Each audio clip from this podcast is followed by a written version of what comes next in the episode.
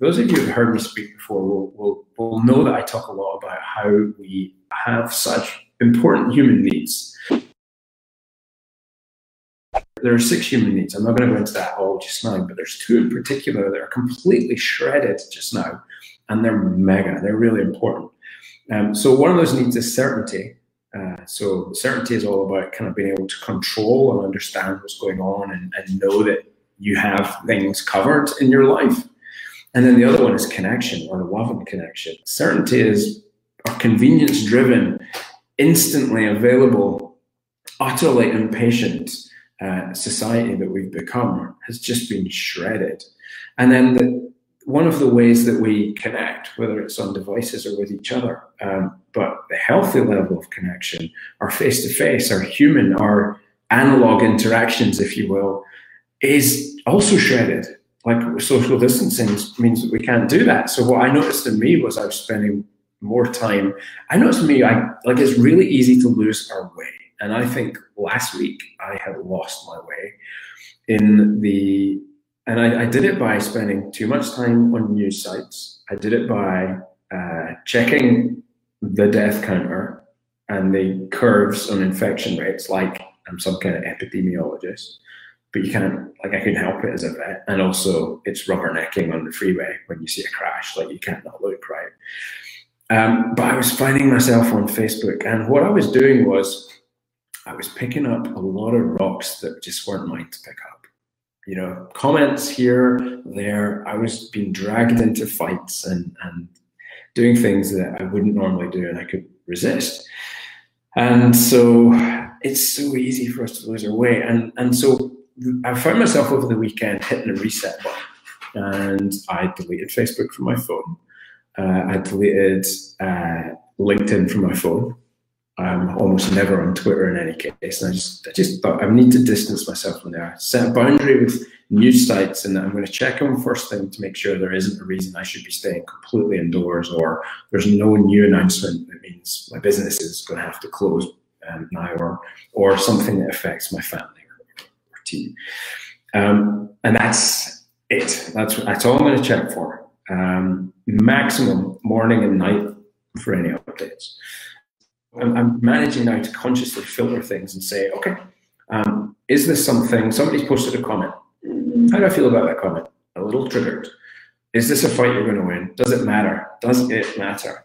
Uh, know, fine, walk on by, leave it, and it's gone. And it's having a much lighter touch on the stuff that doesn't matter, which is freeing me up to focus very much on the things that do matter, like making sure my team here at Roundwoods are uh, looked after, making sure that I can dedicate energy to the community, the veterinary community who uh, cares to engage with me, um, and that I've got a better reserve tank for helping people. Um, you know, so that was about putting my own oxygen mask on beforehand. You know, there's been a lot about talk about social distancing. Um, I'm now social media distancing. Um, and you know, I, I understand the irony that I'm saying to this on Facebook, but I think with some rules, I'm not saying stay away from technology because it's all we've got, a lot of us to connect. But but I think very clearly now what's helped me, and I offer this not just, you know, I'm not saying this is the most right advice, and I'm not claiming to be right, but what I am saying is this has worked for me, okay, and maybe it would work for you, uh, and and you can take it or leave it, but I think there's no harm. So number one strategy for me for social distancing is stay the hell away. Social media distancing is to stay the heck away from news sites, except to gather fact uh, as it pertains to my area. Uh, number two, stop reading opinion pieces. They're all bullshit, riddled with inaccuracies, uh, riddled with editorial bias. Um, uh, you know, they're not, they're, and, and, nobody knows jack shit about what's going on now, realistically. Everything changes. Um, number three, don't look at like macabre, like stressful things that, oh, almost make you numb a little bit to the gravity of the situation, like a death counter. It's it's so easy for people just to become numbers and to numb to that. And every one of those numbers is somebody who is you know, lives have been devastated around, which is pretty pretty horrible. Uh, number four is only go on social for specific life affirming things that are useful. So I am using Messenger to communicate with my friends. I am using social to broadcast this just now and interact with comments on people who are meaningful to me. But I have unfollowed, I can't tell you how many people I've unfollowed because I don't want the comments of five or 600 people who I don't know that well and their opinions showing up in my feed. It was, I was losing my way because of that content. So I've gotten that um, out of my life. And then the uh, the next thing I've been doing is having you know feeding my need for connection. So I've taken back a little control and brought some more certainty into my life by those uh, tactics.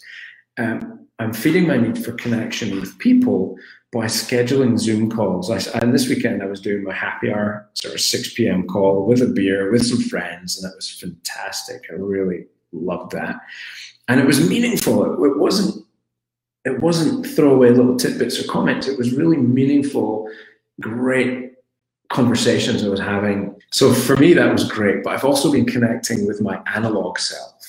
And, and, and this might not be for you, perhaps I'm slightly older generation, but, but my analog self really matters. And I've connected with my analog self by exercising, by walking in nature, I can't go far, but I don't have to go far to be right at the ocean for me. Um, or there's a little forest pathway I can go for a walk um, as well uh, on my own. Um, and and connecting with books, like actual paper books, um, whether I'm reading to my daughter or I am, uh, or I'm reading a book that is helping me understand the world around me, or or or just escape from the world around me. But just that physical connection with the analog has proven to be extremely useful for me.